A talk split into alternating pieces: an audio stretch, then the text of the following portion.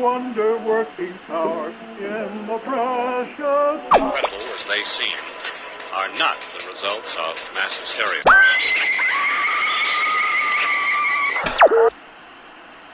فکر کنم بهتره مجوز بکنیم چون الان روی ایستگاه اشتباهی هستید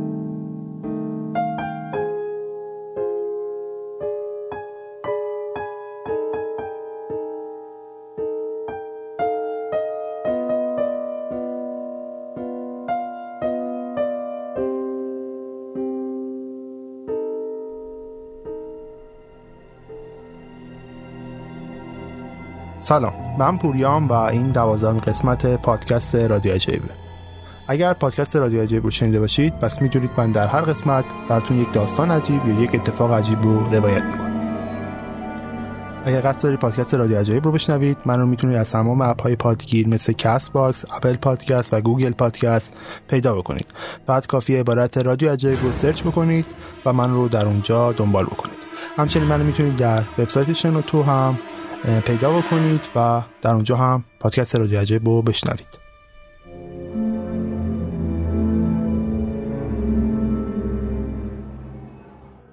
خب این دوازدهم قسمت پادکست رادیو عجیبه و سومین قسمت از داستان تاریخچه مختصر جادو و جادوگری.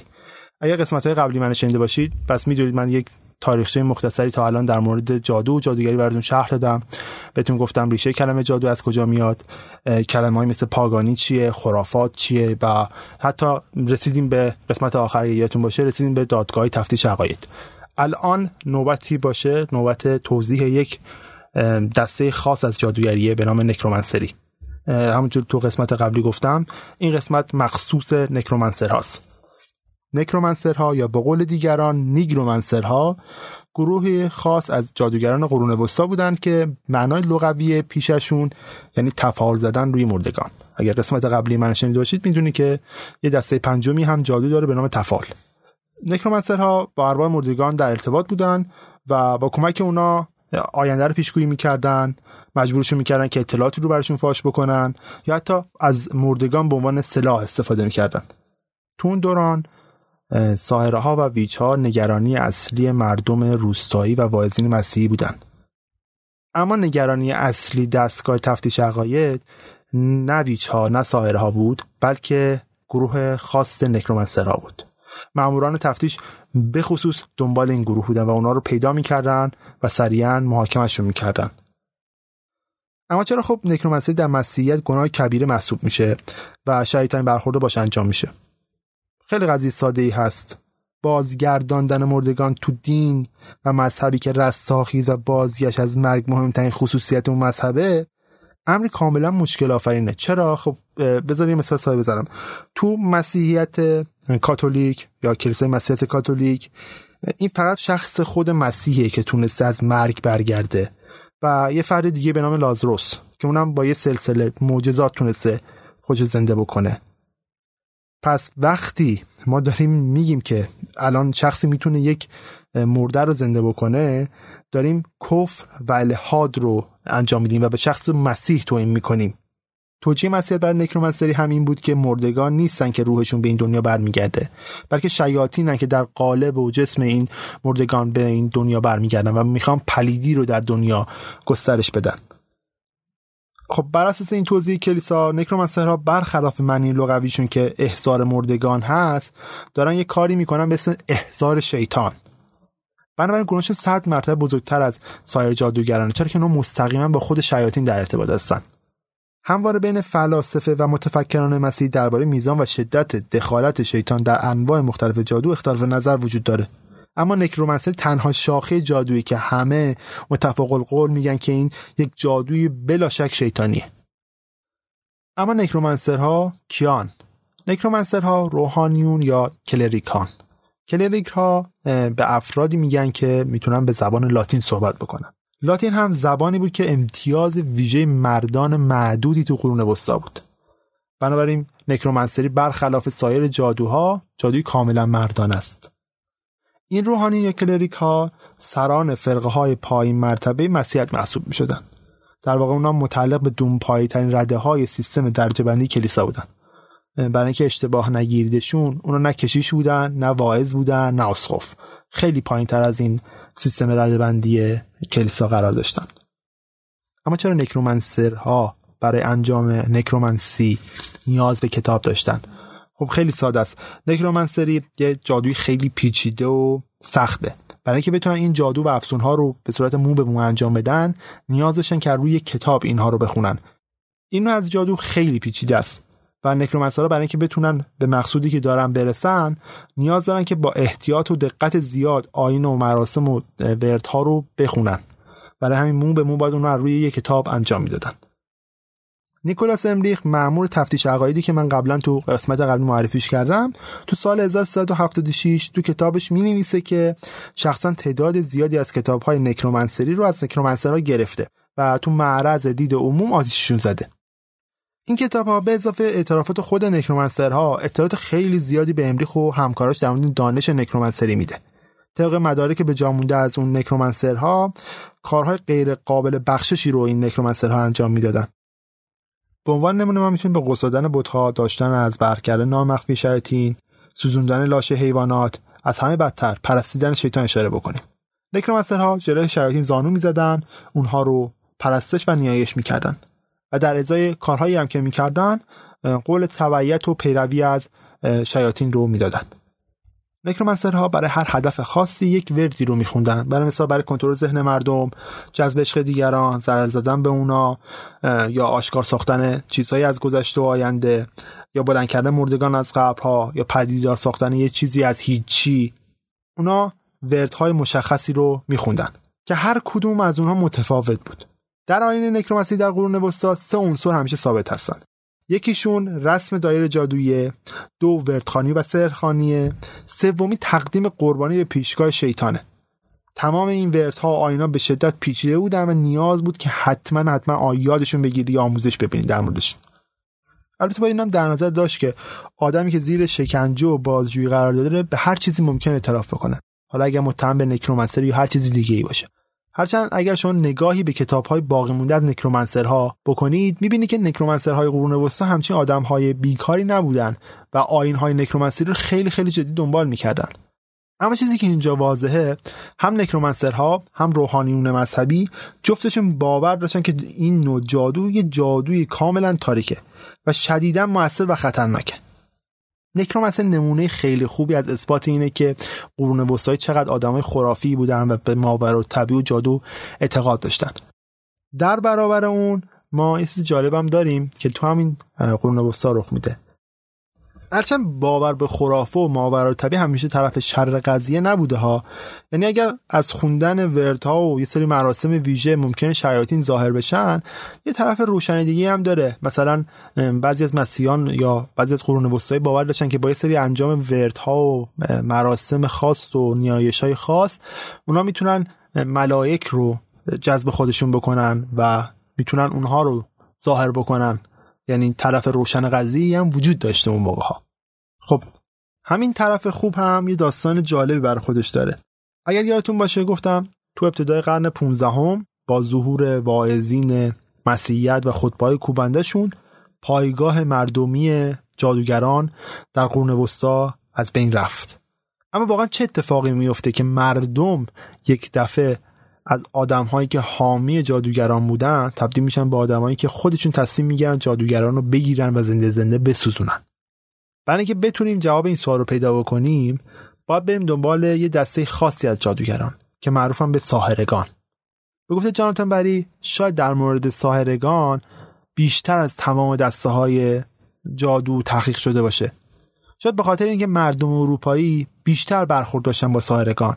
یا برخلاف نکرومنسری که مربوط می‌شد به معموران مذهبی این دست از جادوگران توسط معموران محلی یا حاکمین محلی مورد بازخواست قرار می گرفتن برای همین اسنادی که در مورد ساهرگان وجود داره مخفی نیست.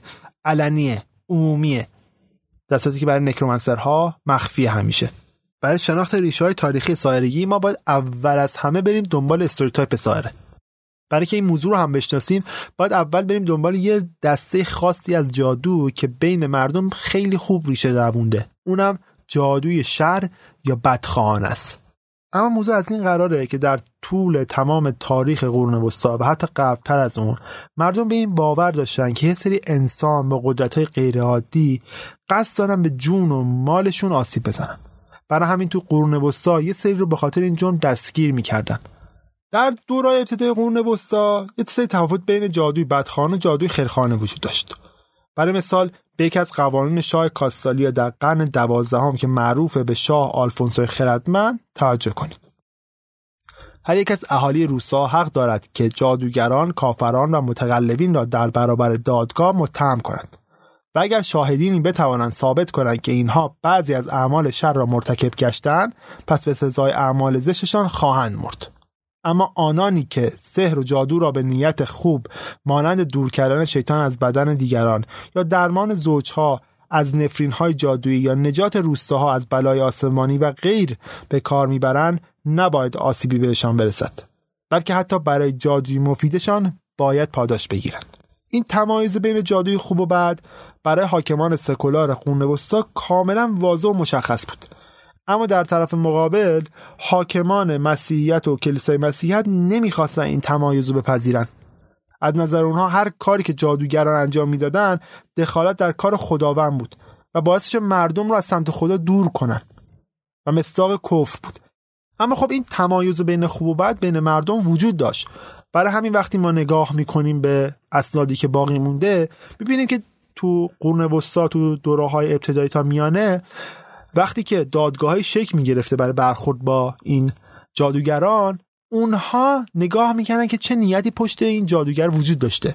برای مثال قصد داشته مثلا یه گلودرد رو خوب بکنه گوارت رو برطرف بکنه یا مشکلات بین زوجین رو برطرف بکنه. اگر می‌دیدن هدفش نیک بوده خب از اون دادگاهی که توسط شورای روستا برگزار شده بوده خلاص می شده ولی اگر هدف بدی داشته محاکمه می شد و حالا اعدام می شد و یا باز هم زندانی می شده اما اواخر قرون وسطا ورق برمیاده به لطف اون واعظین مسیحی که چند قسمت قبل گفتم دید مردم نسبت به جادو عوض میشه و یک دید منفی پیدا می‌کنن. کم کم روحانیون و مردم سروسرها فالگیران و جادوگران دیگه فرد بدتینت نمی‌بینن بلکه اونا رو یک فرد شیطانی می‌بینن. اونا رو عضوی از یک فرقه یا یک گروه شیطانی می‌بینن که به شیاطین و شیطان خدمت می‌کنن. فرقایی که هدفشون کاملا مشخصه. هدفشون اینه که مسیحیت آلوده بکنن و قدرت شر رو تو همه جا پخش بکنن. کم کم تو اواخر قرن 15 هم, هم یه سری گروه خاص از جادوگران پیدا میشه به نام فالگیرها. برخی از واعظین مسیحی مثل ویسنت فرر یا برنارد دیودسینا از فرقای دیگه هم صحبت می‌کنن. فرقایی که تو طول شب دور هم جمع میشن با هم دیگه آین و مناسک جادویی انجام میدن تا مرگ و بیماری رو به روستا تحمیل کنن. تو همین شرایطه که پاپ الکساندر پنجم یه فرمانی رو بر علیه گروه جادوگران صادر می‌کنه. تمام فرقه های جدید مسیحی یا یهودی که جادوگرن، ساهرن، طالبینن، فالگیرن، خرافاتیان، دوستان شیطان هستن کفگویانی هستن که از هنرهای نفرین شده و لعنت شده بهره می‌برند تا مسیحیت و مسیحیان را آلوده کنند و محکومن و باید تعقیب شوند. حالا مثلا در سال 1424 می‌بینیم که تو دره آنا تو اسپانیا دادگاه های برپا میشه که برخلاف محکومیت های قبلی که فرضاً مثلا یک جادوگری رو گرفته بودن و گفته بودن که تو باعث گلودر یه عده خاص شدی و این به اینجور محکوم می‌کنن طرفو. حالا به خاطر اینکه یه جادوی بدتینتی و شری رو انجام داده. حالا جرمش مرگ نبوده. ولی حالا همون جادوگر رو دوباره می‌گیرن و به جرم های دیگه به تهمت های دیگه از قبیل اجتماع شبانه به مخاطر انداختن مذهب و مسیحیت نیایش شیاطین و شیطان دزدیدن و قتل بچه های کوچک خفه کردن مردم در خانه هایشان محکوم می‌کنن و اعدام می‌کنن. ما فرند جالبی اینجا. می‌بینیم که جرم جادوی بدخانه که یه جرم محلیه با جرم جدیدتری به اسم ارتداد و شیطان پرستی که از سمت کلیسا دیکته شده تلفیق میشه و یک جرم جدید رو می‌سازه. جرمی که حالا توسط مردم و کلیسا مورد تعقیب قرار می‌گیره. جرمی که بهش میگن ویچکرافت طبق مطالعات محققین تاریخ جادوگری نخستین محاکمات و رسالاتی در مورد ویچ ها منتشر شده مربوط بوده به عناصری از موجودات اسطوری و افسانه‌ای که معروف بودن به موجودات شب. این موجودات گوی انسانهای پرنده ای بودن که می‌تونستن پرواز کنن وارد خونه های دربسته بشن و با تغییر شکل بچه ها رو بکشن یا به جان و مال مردم آسیب بزنن. خب این موجودات افسانه یه منشأ باستانی دارن. بعضیشون از روم باستان اومدن بعضیشون هم از فرهنگ فولکلور مردم اروپایی. اگر به منابع قدیمی تر نگاه بکنید یک سری موجودات هستن به نام استری. اینا زنان پرنده بودن که به کمک داروهایی خودشون رو تغییر می‌دادن و در شب وارد خونه های مردم می شدن و خون بچه ها رو می مکیدن. الان نگاه بکنید ببینید منشأ خوناشام ها هم خیلی زیادی نزدیک به داستان این موجودات. از طرف دیگه جادوگرانی که تو داستانهای برادران گریم یا داستانهای کریستین اندرسون اومده هم احتمالا همین موجودات بودن. و همونطور هم که جلوتر خواهید دید منشأ خیلی از ساحرگان تو قرون وسطا برمیگرده به همین داستانهای افسانه ای به غیر از این موجود دو تا موجود افسانه‌ای دیگه هم توی اروپا وجود داشتن که به stereotype ساحرگان خیلی نزدیک بودن. اولی لامیاس. موجودی خیلی شبیه به همین استریکسی که شبا وارد خونه مردم می شده و بچه ها رو به طور کامل در یک آن می بلعیده دومین موجود هم یه موجودی بودی به اسم نایتمر یا مادیان شب که امروزه به صورت انگلیسی کلمه کابوس رو برای اون استفاده می‌کنن یا همون کلمه بختک ما. کارش این بوده که شبا میمده به خونه مردم و به روی اونا میافتاد و مانع از نفس کشیدن اون فرد می‌شده. اما خب این افسانه ها کم کم تبدیل میشن به باورهای عامه مردم قرون وسطا. برای مثال مادرها باور پیدا می‌کردن به این داستان ها و یه سری آینه خاص رو انجام می‌دادن تا بچه هاشون رو از شر و گزند این موجودات رها بدارن. مثلا برای بچه هاشون موقعی که دارن غذا می‌خورن دور میز یه دونه آینه میگذاشتن تا اون شیطان اگر نزدیک اون بچه میشه خودش رو درگیر با اون آینه ببینه و بچه بهش گزندی وارد نشه. یا مثلا بعضی از مادران گردنبند مرجان به گردن بچه‌هاشون مینداختن تا در برابر این گزند موجودات این شب محافظت بشن. اما خب نکته جالب اینجاست. شما وقتی به ابتدای قرون وسطا نگاه می‌کنید خیلی از خانواده های قرون وسطایی برای اینکه بتونن خودشون رو از دست این موجودات شب راحت بکنن به جادوگران پناه میبردن. مثلا یه خانواده از یه جادوگر می‌خواست تا بیاد براشون یک تلسمی اجرا بکنه یه سری چیز به اونا بده تا این موجودات شب به اونا حمله نکنن و بچه هاشون آزار ندن یا خودشون آزار ندن. طبق عقایدی هم که این محلی داشتن طبیعت وجودی این موجودات با سایر موجودات شیطانی و افسانه‌ای مثل پریان و لپرکن ها و گابلین ها و غیره یکی بودن. اما از نظر کلیسا تمام این داستانهای پریان و غیره مربوط بود به داستانهای شیطانی. همه اینا شیطان بودن و جنس شیاطین. و هدفشون هم واضح بود. هدفشون این بود که مردم رو گمراه بکنن اونها رو از مذهب و مسیحیت دور بکنن و قلمروی مسیحیت رو از بین ببرن. اما خب یه سوال اینجا مطرح میشه. چی شد که یه دفعه این موجودات شب این موجوداتی که افسانه ای بودن و تبدیل شده بودن به افسانه تبدیل شدن به سایرگان تبدیل شدن به آدم هایی که گوشت و پوست داشتن و مردم اونها رو گرفتن و زنده زنده تو آتیش انداختن. تو دورای پایانی قرون وسطا کلیسا از به قدرت رسیدن شیاطین نگران میشه. برای همین دیگه شیاطین رو نه به عنوان روح و ارواح خبیسه می‌بینه بلکه اونا رو به عنوان فردی می‌بینه که گوشت و پوست داره. یعنی یه انسانه. و برای همین با آنها شروع می‌کنه برخورد کردن. اگر تا قبل از این افرادی بودن که لاف می‌زدن با پریان در ارتباطن الان کلیسا اولین هدفشون پیدا کردن اون آدماست و برخورد کردن با اوناست. اون اولین کسایی بودن که باشون برخورد میشه و محاکمه می‌شدن. تو سراسر اروپا محاکمه برپا میشه که این افراد توشون گرفتار شدن محاکمه میشن و در آخر آتش کشیده میشن. برای مثال تو دهه 1380 میلادی تو ایتالیا تو میلان دو زن به اسم سیبیلا و پیرنا رو چندین و چند مرتبه به دادگاه می‌برن و اسقف اعظم به جرم جادوگری و سایرگی اینها رو بازجویی می‌کنه. این دو زن اعتراف کرده بودن که با نوعی جامعه مخفی از پریان در ارتباطن و یه مراسم موسوم به بازی رو انجام میدن. و این شورای مخفی هم توسط یه موجود معنس که تو صدر مجلس نشسته اداره میشه. اونا میگن که این پریان شب تا صبح می‌خونن و میرخصن. تو همین حین وارد خونه های مردم میشن و اگر یه خونه ای تمیز رو ببینن خوشحال میشن و حتی ممکنه به اون صاحب خونه جایزه ای هم بدن. اما واقعا ریشه این داستان از کجا میاد؟ ریشه این داستان از یه افسانه سنتی به اسم بانوی خوب میاد که تو بعضی از منابع به اونو بانوی سفید یا بانوی شب هم نام بردن. یا ما به قول ما از ما بهترون. همچنین تو تمام روسا باور به این بوده که زنان خاصی از اهالی روسا با این بانوان سفید و بانوان شب در روسا قدم می‌زنن و خونه های مردم رو چک می‌کنن. و اگر خونه ای تمیز باشه به اونها جایزه یا چیزی میدن. از طرف دیگه اگر مردم فکر می‌کنن شبی قرار این بانوی سفید پیداش بشه خونه رو آب و جارو می‌کردن و تمیز می‌کردن و احیانا هم اگر می‌شد برای اون بانو یه پیشکشی میذاشتن که اگر خونهشون خوششون میومد اون خونه رو تبرک بکنه. حالا داستان تغییر می‌کنه. این بانوان سفید تبدیل میشن به تهدید برای کلیسا و دو زن رو به خاطر برخورد با این بانوان دستگیر می‌کنن دستگاه کلیسا.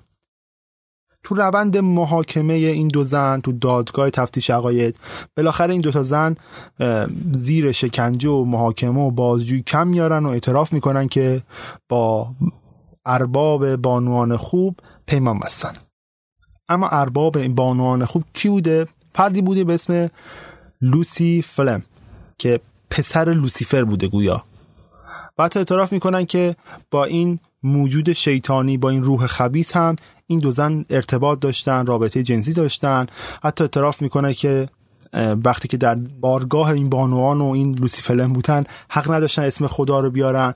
زیر فشار دادگاه تفتیش عقاید این دو زن به این موارد اعتراف می‌کنن. و در نهایت در سال 1390 تو میلان این دو زن به جرم جادوگری توسط آتش سوزانده میشن.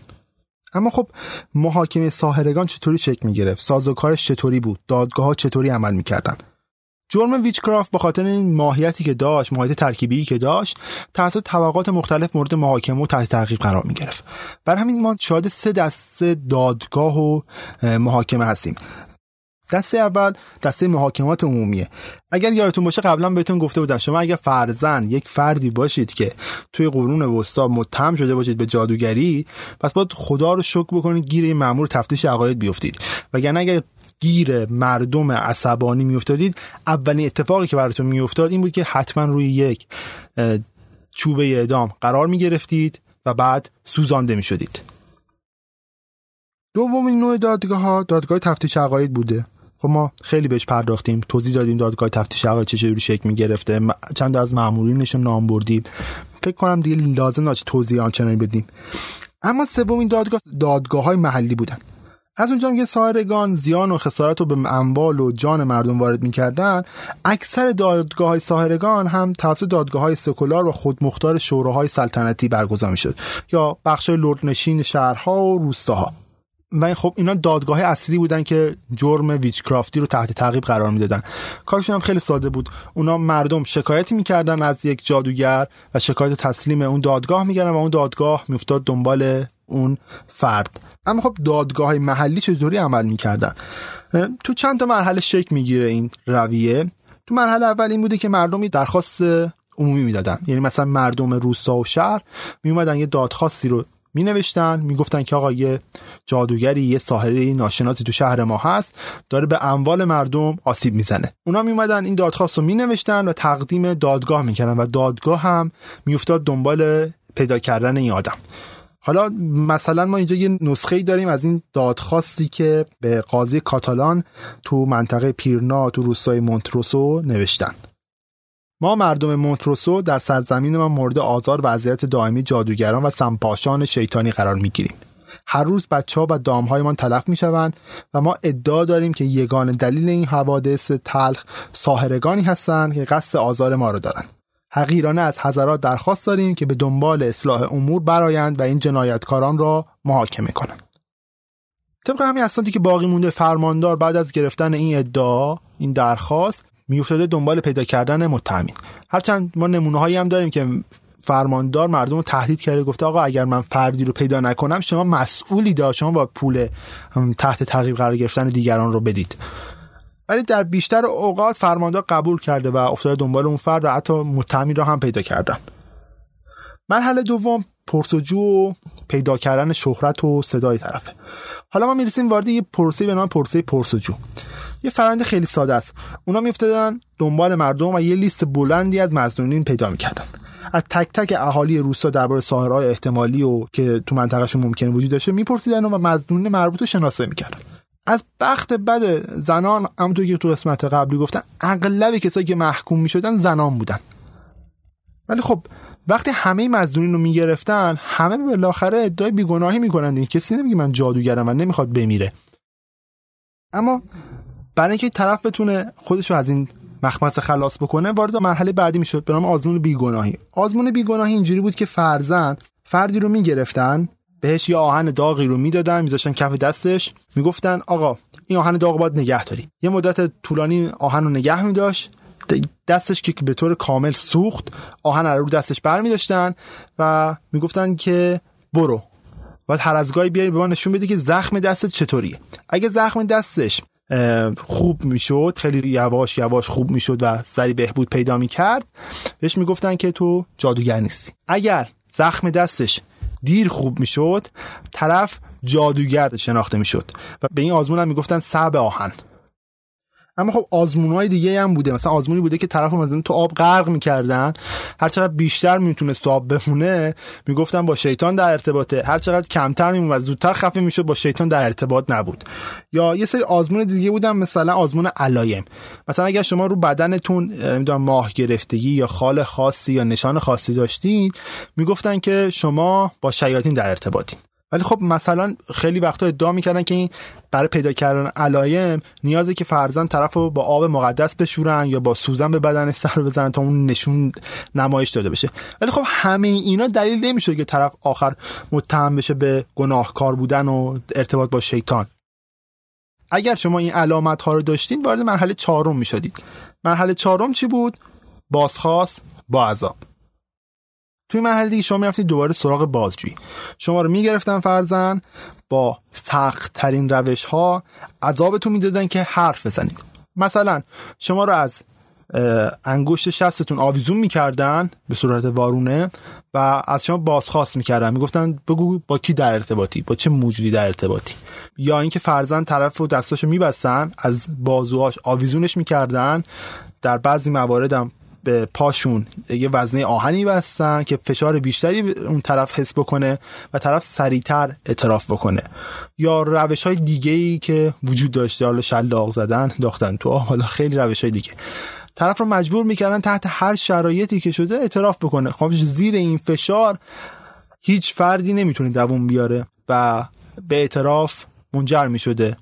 طرف وقتی هم که اعتراف می‌کرده وارد مرحله بعدی می‌شده. که مرحله صدور حکم بوده. تو مرحله صدور حکم هم دیگه خیلی ساده است. حکمت اعدامه. شما دیگه الان با شیاطین در ارتباطی. پس اینجا باید خوششانس باشی. خوششانس باشی که چه اتفاقی میفته. خوششانس باشی که قبلش بمیری و بسوزوننت. اگه خوششانس نباشی زنده زنده می‌ذارن روی هیزم و بعد میسوزوننت.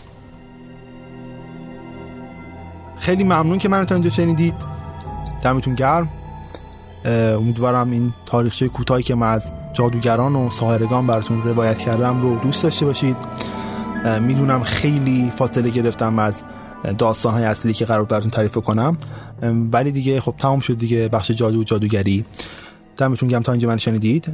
و اینکه اگر قراره پادکست رادیو عجایب رو بشنوید می‌تونید من از Castbox Google Podcast Apple Podcast و تمام app ای پادگیر دیگه که هست روی کره زمین حالا من خیلی زیادن بشنوید و کافی عبارت رادیو عجایب رو search بکنید و منو پیدا بکنید. و خب Castbox یه مشکلی ایجاد کرده برای من جدیدن شاید بعضی متوجه شدن شاید بعضی متوجه نشده باشن. من الان صاحب دو تا کانال شدم در Castbox.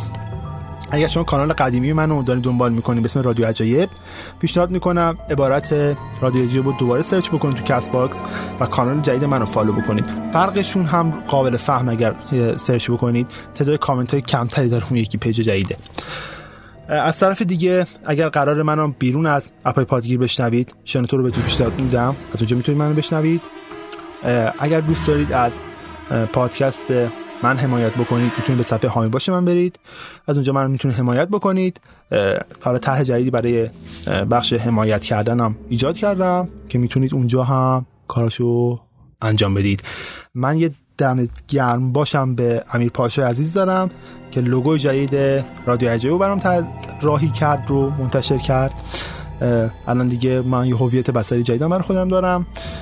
تشکر می‌کنم تا اینجا که من شنیدید. امیدوارم زودتر این اپیزود منتشر بشه یعنی دارم به خودم امید میدم چون می‌دونم کار ادیتش پدر در آور خواهد بود. دم همتون گم روز روزگار براتون خوش. خدا نگهدار.